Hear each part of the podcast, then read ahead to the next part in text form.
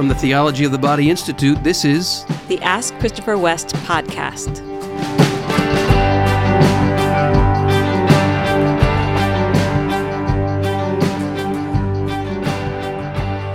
Well, hey, everybody, welcome to another episode. We are cross pollinating again with our audio podcast and our YouTube channel.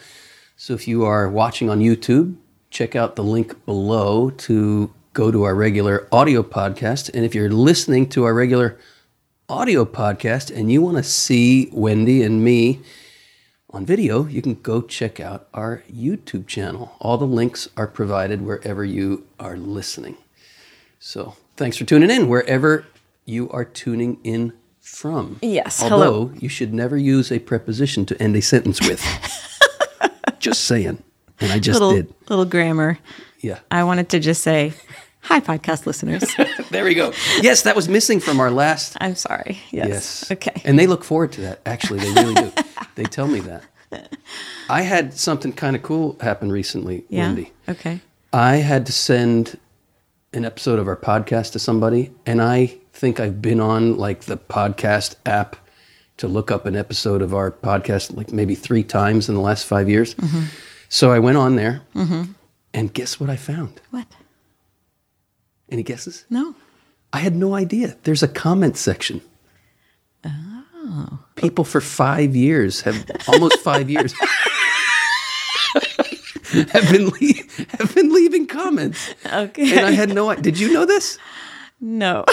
I'm so sorry. This That's shows a our total to total podcast ignorance. Oh, no. We have a podcast, and we have no idea that people have for the last four and a half years. People have been leaving comments, and people do not like us. It's Oh, don't say I'm that. kidding. I'm kidding. No, the comments were awesome. It it really blessed me. I went through I don't know maybe 15 or 20 of them, but they're way too more than I could ever ever have gone through. But if you ever need a little pick me up and you just want to know that Uh-huh. our podcast is actually reaching people and, and blessing people out there, go to the podcast app thing. Do you feel like we we should apologize to Yeah, the people do. who yes. left sorry, podcasts over the sorry, years? Sorry, everybody, for I mean, not left- even left comments. Yeah, I said we haven't even known that people were leaving comments. Here's some. Here's some of the ones that that stood out to me. Uh, just three because I, I don't we I don't, don't don't have time to go through all of them, obviously. But w- somebody said Monday morning is like Christmas because they know another episode of our podcast is coming out. Another person said that we are like the parents she always wanted to have.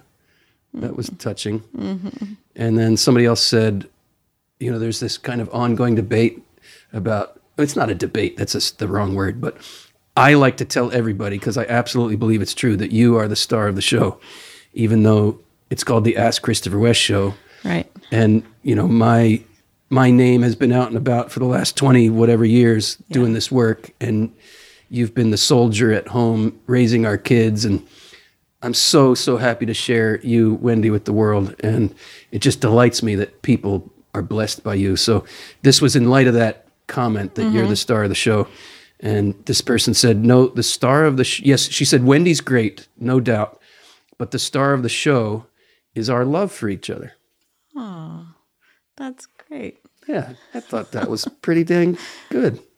Thank you for sharing all of that. That's really beautiful. So I told Wendy that I had a little surprise for her in our little banting section of our podcast, and she said, "You know, I don't like surprises." That was a nice surprise. Yeah, I, I knew you'd like that surprise. Thank you, my love. You're welcome. Do you have any updates for us on the TOB Institute? I do. We have, f- for those who are in the certification program. Actually, maybe I should say a word about the certification program. Sure, Go ahead. If you don't know that the Theology of the Body Institute has a certification program, you can check out the link in the show notes if you're listening or right here on our description on the YouTube video. Uh, we have a certification program which consists of eight courses, and you can take them in person or online. And then there's a little practicum at the end to get fully certified as a catechist of the theology of the body. If you are interested in that as a credential, uh, you can check out the link to learn more. We also have a master's degree for those who don't know, in conjunction with Pontifex University. You take 11 courses through us, and I believe it's six courses through Pontifex University. All of Pontifex University's courses are online, and most of ours are online. And the master's degree is called a master's in theology of the body and the new evangelization. So if you are in the market for further studies and you want to check that out, please do. But most people, the large majority of people, take our courses just for personal enrichment. But one coming up uh, that is a required course for the for the certification program is the philosophy of John Paul II, taught by a friend of mine, Dr. Peter Colosi, great, great teacher. That's coming online in September. Uh, you could register for that already. We also have in person, we have Theology of the Body Level 1 in the second week of July here in Pennsylvania. And we have Theology of the Body and Spiritual Direction taught by Father Boniface uh, the first week of August. So check out the link for more info on that. That's great. Uh, Yes, we're very grateful for the certification students. Um, I always enjoy when they have their graduations Yeah. and we get to hear about their projects Yeah. that they've done as their practicum. That is always so beautiful. I remember once I was sitting in at graduation listening to amazing things that students had done, and I thought, oh, what have I ever done? and then I thought, wait a minute, I'm on a weekly five- podcast. Uh, maybe that even, counts. even before that, you're raising five It's kids. true. It's true. But I mean, it's funny that That's a I am- lie. I, want to snatch that lie out of your mind and out of your heart right now. That is attack an attack you, against love. your person and your identity. What have I ever done? No, I- that that would even enter your mind as a as a something to even entertain. I hear you. I rebuke it. Thank you. I just found it funny that here I am. We record this weekly podcast, but somehow, as people are talking about spreading theology of the body, I that just went completely out of my mind, and I thought I hadn't had no ministry or something. And that we do this podcast. Yes, yes, we do. Okay, so you ready for a question from a patron? yes, because you and I do a podcast. That's right. this is from a patron named Carly. Hello, Carly. I've heard it recommended by some Catholics that couples should have a short dating and engagement so that they won't fall into sexual sin before their marriage. This point of view doesn't sit well with me. Our YouTube viewers just saw my, the rolling of my Did eyes. you? You're going to struggle with chastity in marriage as well, and the time before marriage is a training ground for chastity within marriage. I do not want to be married to someone because I couldn't control myself beforehand. What are your thoughts on this? Carly, uh, you and I are really on the same page here in being somewhat disturbed by some of the underlying premises mm-hmm. of that very thought. Mm-hmm. And here, without without a- attempting to say I know what what everybody thinks when they're thinking that, I'll t- put that aside. I don't. I don't claim to know. Mm-hmm. I know what everybody thinks if they're thinking you should have a short engagement. But I, I do know that sometimes, maybe even oftentimes, that idea is motivated, as she said, by this idea shorter engagement, then not as much temptation to unchastity.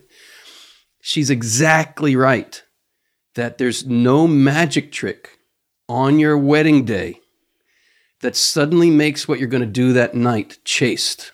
Hmm. If you were not chaste before you got married. There, you're not suddenly chaste when you get married, right? So let's look at this virtue of chastity, and and let's and in looking at it, I hope we will recognize why there's no magic trick that suddenly makes you chaste. What, what's really going on here is a legalistic understanding of morality, right? The day before you get married, it's illegal, right? Now you're married, now it's legal. Uh, that is a problem. That is a problem. What we're all called to, what every human being is called to, whether you are married, single, consecrated, celibate, every human being is called to the virtue of chastity. And chastity is the virtue that orders our sexual desires towards upholding the true dignity of every human person. Right? So, what, what does that look like for premarital chastity? Here's what it doesn't look like. Let me just put it that way first. Oftentimes, you get this notion, and it's inherent in this question that, uh, well, in order to stay chaste before you get married, you, you better never be alone together because you know what's going to happen if you're alone together. Okay, I'm all for recognizing your weaknesses and taking proper steps so that you're not putting yourself in a situation where you just fall into your weaknesses. I applaud you, high five, absolutely. But don't call that chastity. That actually demonstrates your lack of chastity. Hmm. Because it demonstrates the that you are overwhelmed by the inclination to follow a desire that would not uphold the dignity of the other. And that is precisely the lack of chastity. Hmm. And in that mindset, you get this idea here, you chain yourself to this tree, and I'll chain myself to this tree so we can't get at one another and we don't fall into, quote, unchastity. Well, the unchastity is already present in your mm. disposition towards each other and your sexual desires. And I'm not saying that to scold anybody. I mean, that's just that's the human reality of our fallen nature. But what's the danger of this mentality of you chain yourself to that tree, I'll chain myself to this tree until we get married? Well, what's the wedding night going to be for that couple? Oh, now we're quote allowed to cut the chains loose. Cut. Oh dear, is, is, is, is, that was beautiful. I, I'm looking forward to that. yeah, let's Yeah. do that again tomorrow. Um, is is this is this? If you put it this way, if the only thing that kept you from having sex before you got married was the fact that you didn't have the opportunity to have sex before you got married, you are not chaste. This is not chastity. This is not this is not the freedom for which Christ has set us free. This couple is in chains. And again, with, with due reverence for each person's journey. And again, I'll say it just so people don't accuse me of, of thinking otherwise. I applaud those who, realizing their weaknesses, arrange their lives so that they're not alone together for extended times. But if you are truly chaste, in other words, if if your sexual desires have, have reached a point of redemption, not that any of us is ever perfect in this life, but if your desires have reached a point where you you are relatively free from the domination of lust and able by God's grace to direct your desires towards upholding the good of the other, then an unmarried couple could be alone for as long as they wanted to and not fall into sin because they're free. They're not being dominated by unruly desires. The real danger, again, I'll say it, of, of believing otherwise, uh, that you can't control yourself, is that you will think getting married justifies lack of self control. And she's exactly right that chastity is integral to marriage itself, Right. and that premarital uh, dating is meant to be a training ground for growing in chastity. Yeah. So I applaud her for her perspective there. I, I fully agree with it. Uh, Wendy, you have the question in front of you. Am I missing anything? Did I not comment on anything, or is there something you want to comment that on that maybe I didn't comment on? I feel uh, all the things that she's saying, she's kind of getting at something that feels off in the that as you said the premise Yeah, of the yeah. of the advice. Um and I I I know as you commented we you know don't know the thoughts of every couple or every person giving advice. There's there's a lot I feel like of kind of subtle differences that are hard to parse out Right. in in individual couples approach and i can imagine um, a couple choosing to avoid those situations even if they have that ethos that you mentioned of of an chastity being their hearts ordered toward their their sexual desires ordered to the good of the other even, even if they have no um, doubt that were they in this situation or that situation that they would choose to honor you know that person in their um, behavior that they Can, may can I add something? yeah here? yeah go ahead So, so let me uh, tell me if this is an example of what you're getting at. That there's there's propriety Sure.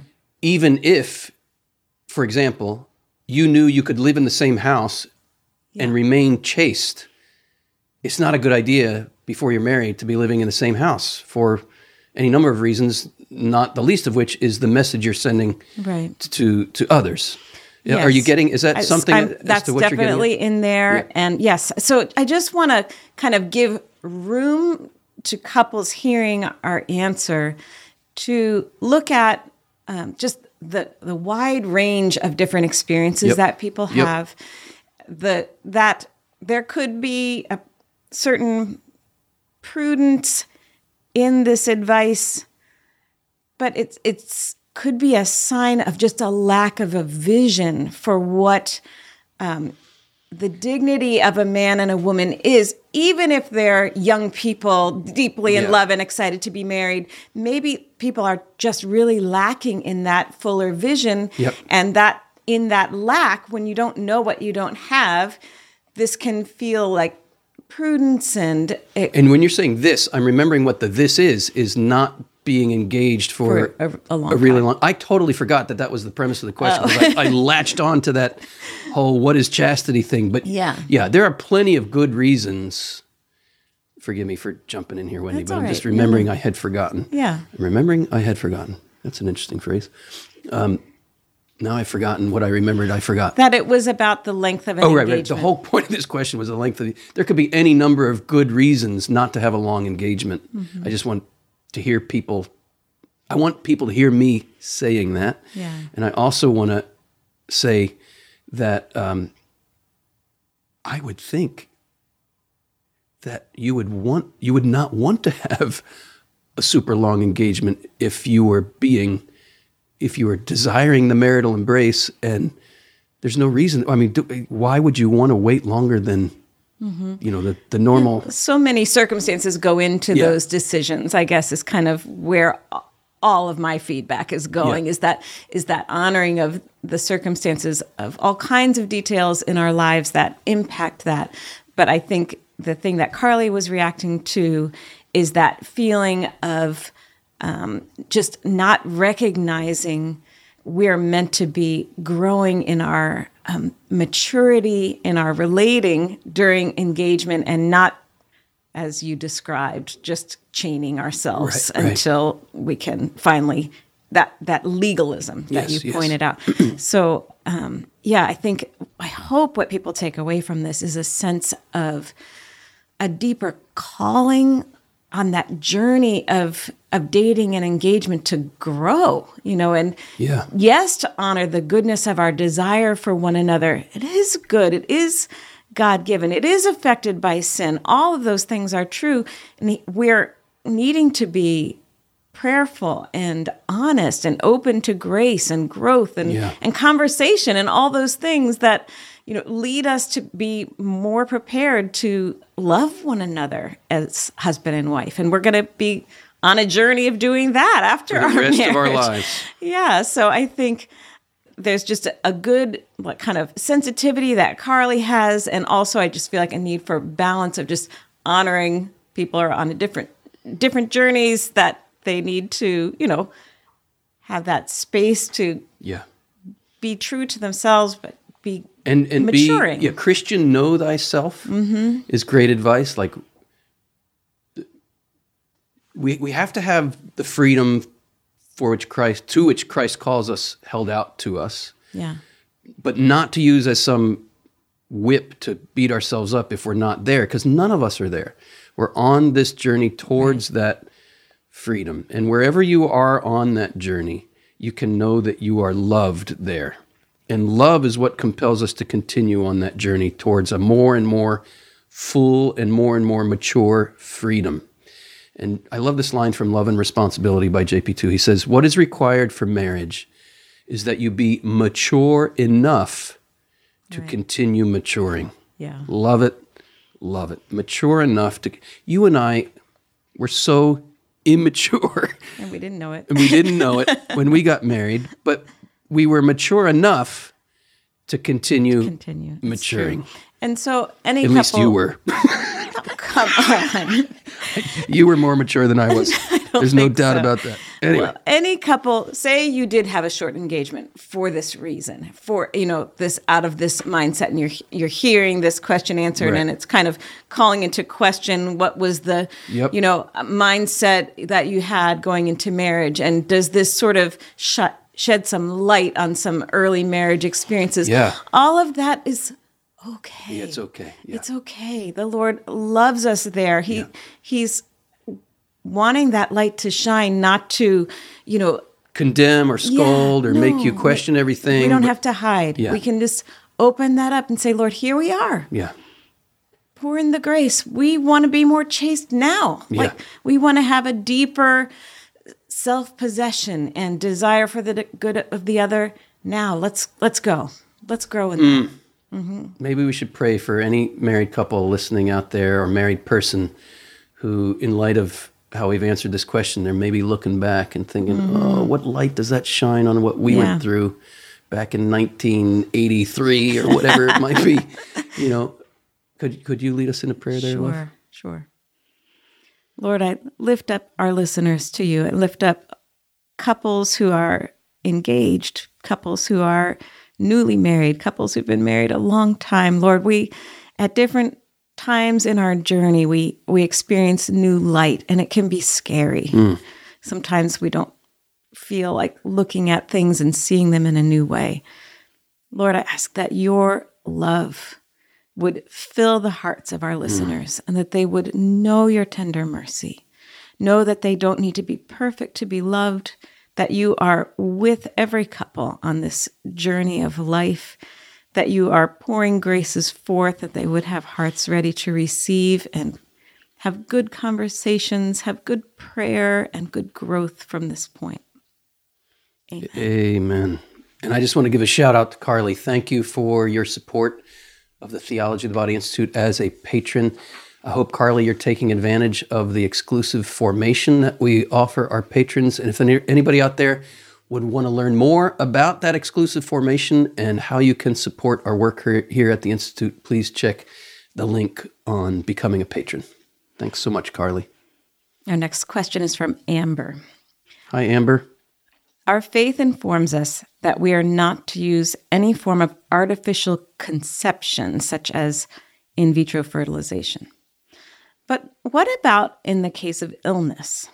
I have heard of several people who've received a cancer diagnosis in young adulthood, and they were advised to freeze their eggs or sperm in order to conceive their own biological child later through technology. What does the church say about this? What if a married couple considers using their frozen eggs or sperm only as a last resort?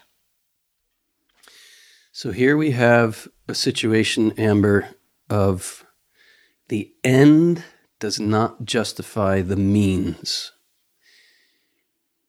The end is a good end mm-hmm. and a very understandable end in a critical situation, a painful situation where someone may have cancer or any number of ailments where today the typical advice would be if you want to have children, freeze your eggs, uh, well, freeze your sperm. That's understandable that people in critical situations with critical health, where because of this treatment you're now going to receive, chemotherapy or what have you, you on the other side of it, you will not be fertile anymore. So before we have that, let's freeze your eggs, let's freeze your sperm, and then we can use those later on. Right. However, the end, this very good, very understandable desire for children, and coupled with the sadness that they have this disease, can't we spare them the additional sadness Right. that they won't be able to have children by doing this? Great end, great desire of the heart. It does not justify doing something immoral. If it is immoral in itself, if it is objectively immoral, mm-hmm. no circumstance, no situation could justify doing it ever. And the church teaches that artificial reproduction, let's define our terms here. And please, if you have more in depth questions about this, I have a whole chapter on these questions in my book, Good News About Sex and Marriage. So, uh, the specific is this if a technology aids the marital act in bringing about a conception, for example, maybe a woman is having a hard time ovulating, she can take some treatment or have some surgery that will enable her to ovulate and she conceives through a marital embrace. Praise God. Or the man has a low sperm count and he can change his diet or take these supplemental pills or whatever to increase his sperm count and they can conceive through the marital embrace. Praise God. We are acting in accord with God's plan for the marital embrace. But the church teaches it is intrinsically wrong, meaning no circumstance, no situation can justify it ever, to replace the marital act as the means by which the child is conceived. Mm. The marital act has to be the cause that brings about the effect of the conception because each and every human being has the right to be conceived by a marital embrace. We know for darn sure that there are millions and millions of people all throughout human history who've not been, conceived by a marital embrace. They've been conceived by fornication, adultery, prostitution, uh, uh, and any number of technological procedures, none of which are the marital embrace. Does God love these children who are conceived not by a marital embrace? Absolutely. Yes. Did God want these children to exist who came, came into being through a petri dish? Absolutely, He wanted them to exist. How do I know this? Because they exist. Mm. If God didn't want them to exist, they would not exist. They exist. God wanted them to exist. God is not opposed to bringing about a great good through our wrong choices. Mm. St. Paul wrestled with this. What is it? How is it that God brings good out of evil? Uh, and he does bring good out of evil. That's the nature of God. And then Paul says, he concludes that God does this. And then he says, Does this justify doing the evil? Because we know God will bring something good out of it. And he says, Your condemnation is deserved if you think that way. Mm. So we know that God brings good, even the greatest good, which is the conception of another child, out of a horrible evil such as rape. Mm. That does not justify doing the evil so that the good would result no. at all. The church teaches that in vitro fertilization or artificial insemination, two examples of techniques that replace the marital act as the means by which the child is conceived, that these are intrinsically wrong, intrinsically evil, intrinsically not in keeping with God's plan for marital love and the conception of a life. God loves all the children conceived of these procedures, but we may not do evil that good result. So here, here, this is an intrinsic evil, and it's an intrinsic wrong use of our sexual faculty, and it can never be justified, even under whatever circumstance and couples who are learning this now, you know, who who perhaps very in just a state of ignorance about some of this. Um, yes, uh, you're right, Wendy. There are a lot of people out there, yeah, yeah. who are uh, ignorant uh, about it. There is. I'm grateful for your instinct to uphold God's faithfulness. That it's actually we can still thank the Lord. Amen. Amen. For the Absolutely. children, even as we experience the remorse over our own sin in bringing them into the world in yeah. a way that wasn't honoring right. God and His design.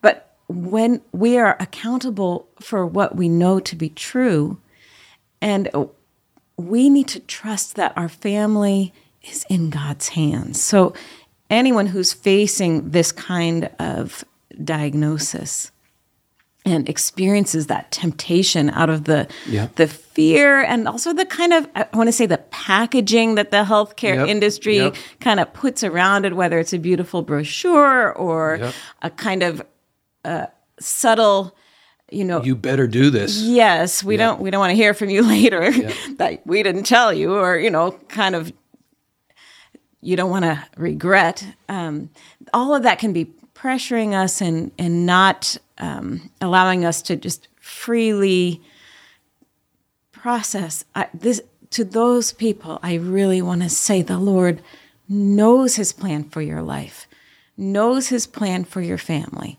and he wants you to trust him. Yeah.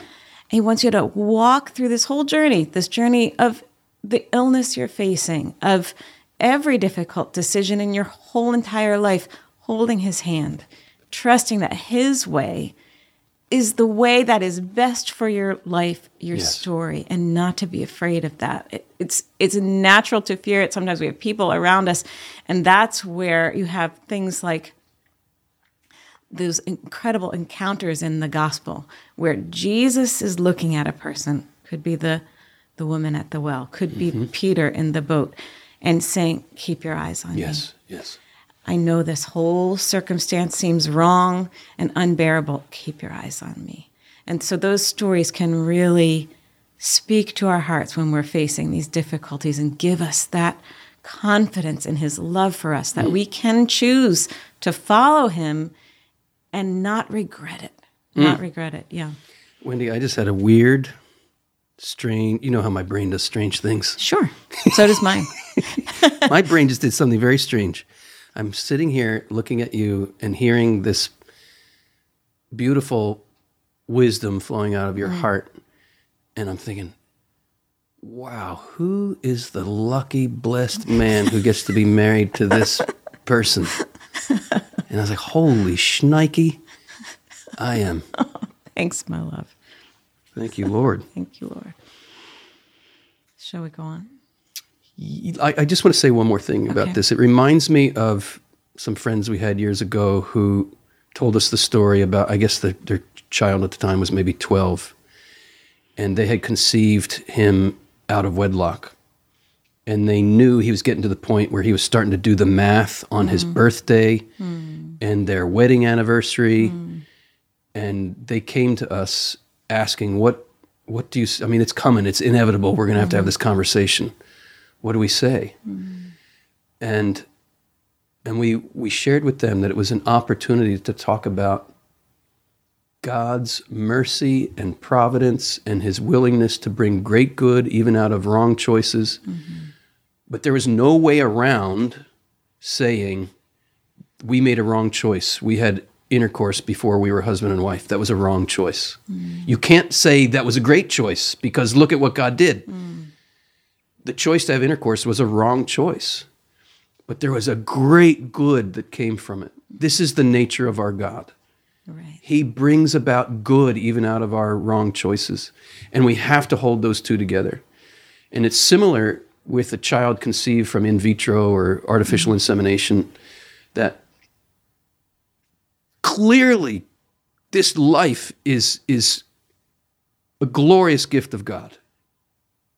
You can't conclude because the act that brought the child into being means the child is not a glorious gift of God, nor can you conclude that because the child is a glorious gift of God, that the act that brought this child Right. into being is good. Right. You have to stay in that tension.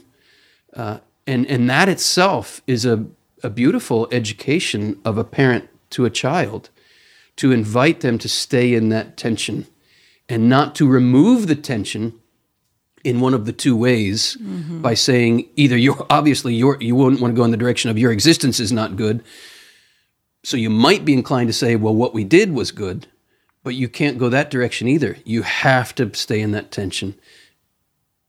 And that itself is good parenting to help your children recognize mm-hmm. that tension and recognize God's goodness in and through it all. Mm. That, that was all I wanted to share. Yeah. Our next question is from Maria. Hello, Maria. Thank you guys for everything you do. You're really helping me on my way to heaven. Well, I have a question cool. for you. I'm trying to discern my vocation because I feel a burning desire to give my life completely to God. Oh, can I just pause right there? That's holy. Yeah.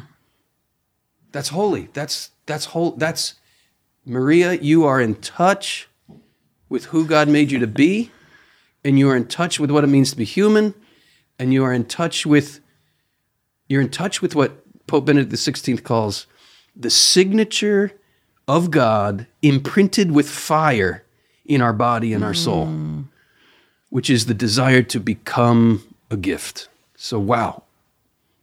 But I interrupted, so keep That's going. okay. I just had to say that. Sorry for interrupting. Maria I just says- interrupted again. Sorry, I'll stop interrupting now. Keep going, Wendy.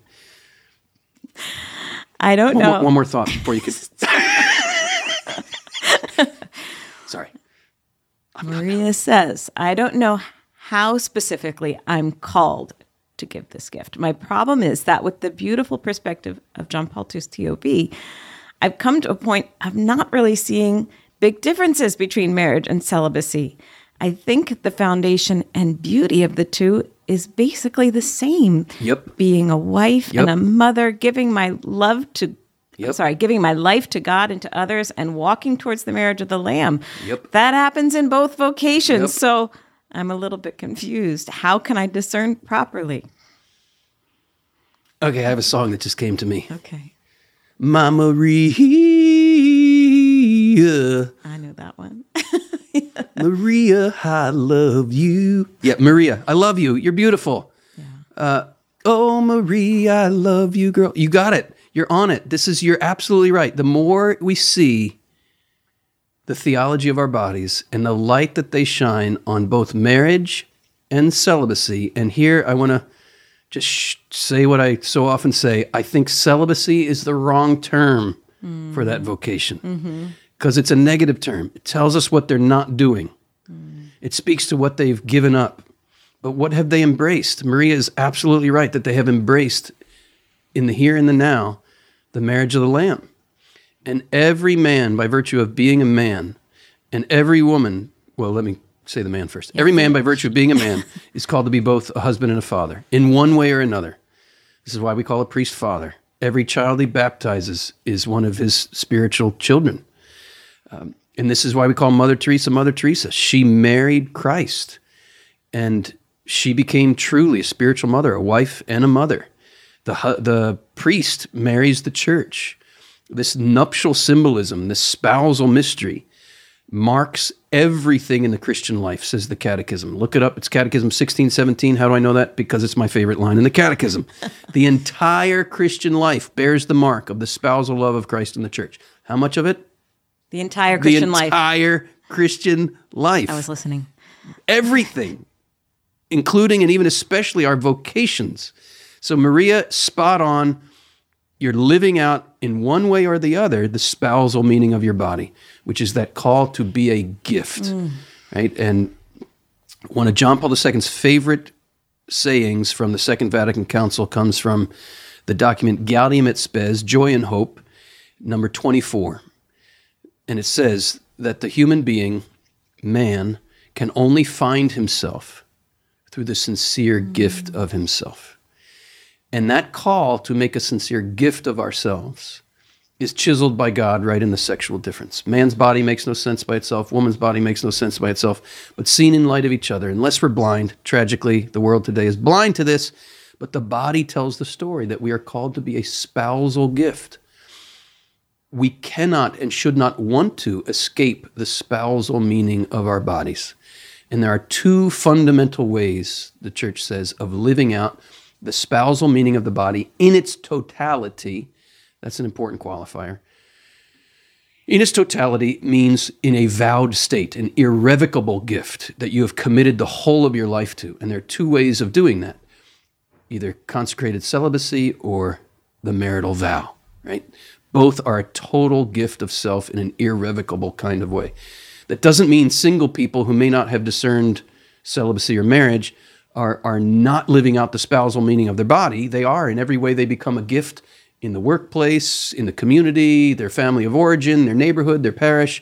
Every way we're learning to love, there's going to be that self donation that bears fruit, that establishes communion and bears fruit in one form or mm. another. But the I you're want to just repeat that. Yes. Self donation that establishes communion and bears fruit. There it is. Okay, keep going. Yeah, that was that. I liked it. Yeah, I kind of liked it the way it came off too. I threw you off. but now, yeah, where was I? That's okay because I threw you off earlier. Uh, that's good. What? Yes, so you're talking about uh, single people, Yes, not in yes. a valid Oh, right. state. Right, not in a vowed state. So that doesn't mean they're not living the spousal meaning of the body, but they're not living it in an, a total or irrevocable way. Right. So, Maria, the fact that you are seeing these two vocations coming together mm-hmm. and you're almost like, well, they're both beautiful, which that's exactly where you want to be. To be free, Yeah, I see that freedom. yeah. to be to to to be to, to that's all folks to be able to choose where your heart's leading you because you're not choosing under compulsion. Mm. you're not choosing under uh, uh, because of some fear. You're not choosing out of disdain for one or the other. You're, you're choosing in freedom and you see the good of both. Mm-hmm. and that's putting you in the place to have a free heart that is ready and willing to say lord what do you want of me? Show me your will for me.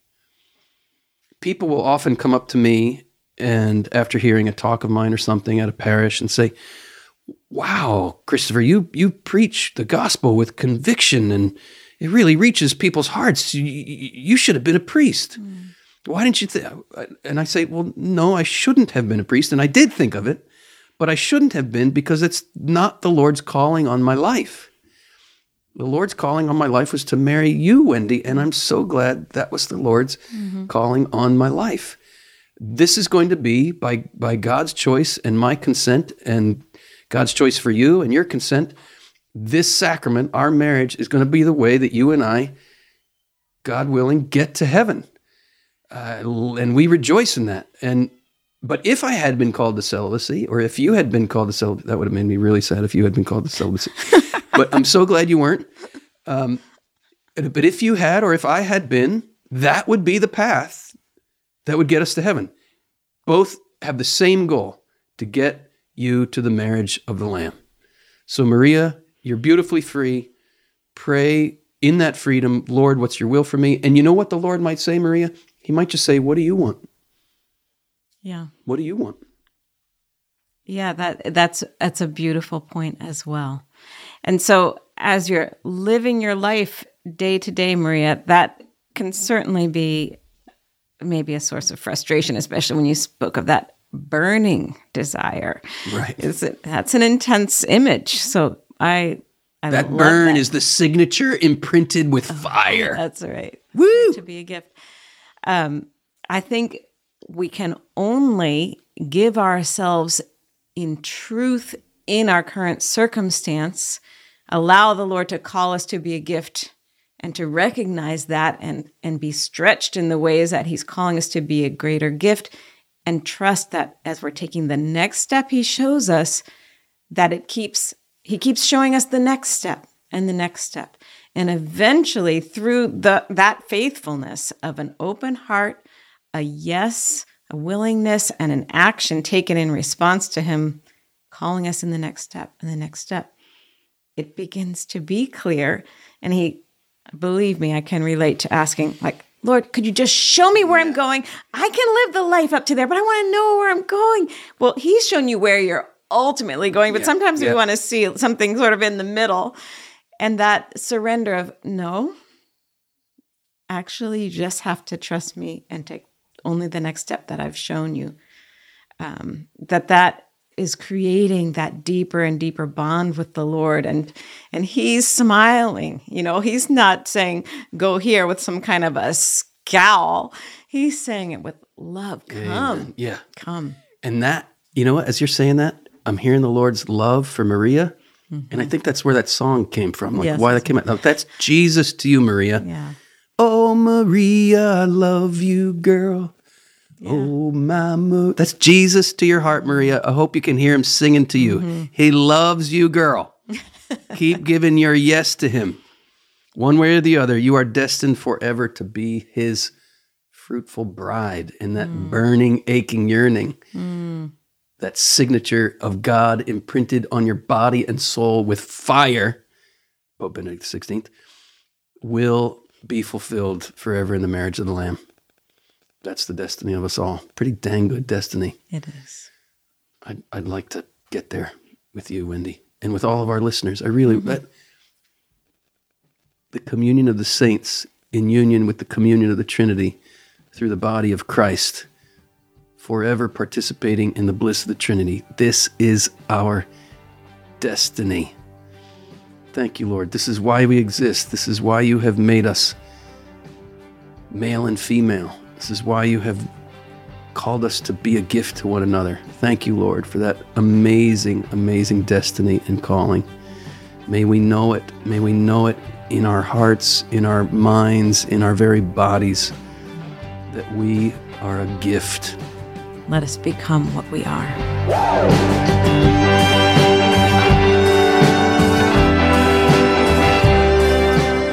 Ask Christopher West is brought to you by the Theology of the Body Institute, with music by Mike Mangione. Christopher and Wendy hope that the information provided is helpful to you, but remind you that they are not licensed counselors. If you're going through serious difficulty, a list of trusted counselors and psychologists can be found in the show notes.